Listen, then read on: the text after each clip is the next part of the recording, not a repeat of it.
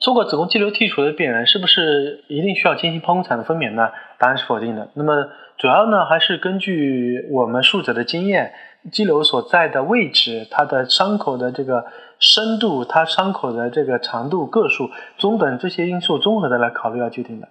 那么相对来说，这个子宫肌瘤做过了以后，它的分娩过程当中发生破裂的机会还是比较低的，大概只有千分之五左右这个情况，所以不见得每一个人都需要请剖宫产的这个方法进行来终止啊怀孕的情况。必要的时候呢，也可以采用这个自然分娩的一个方式。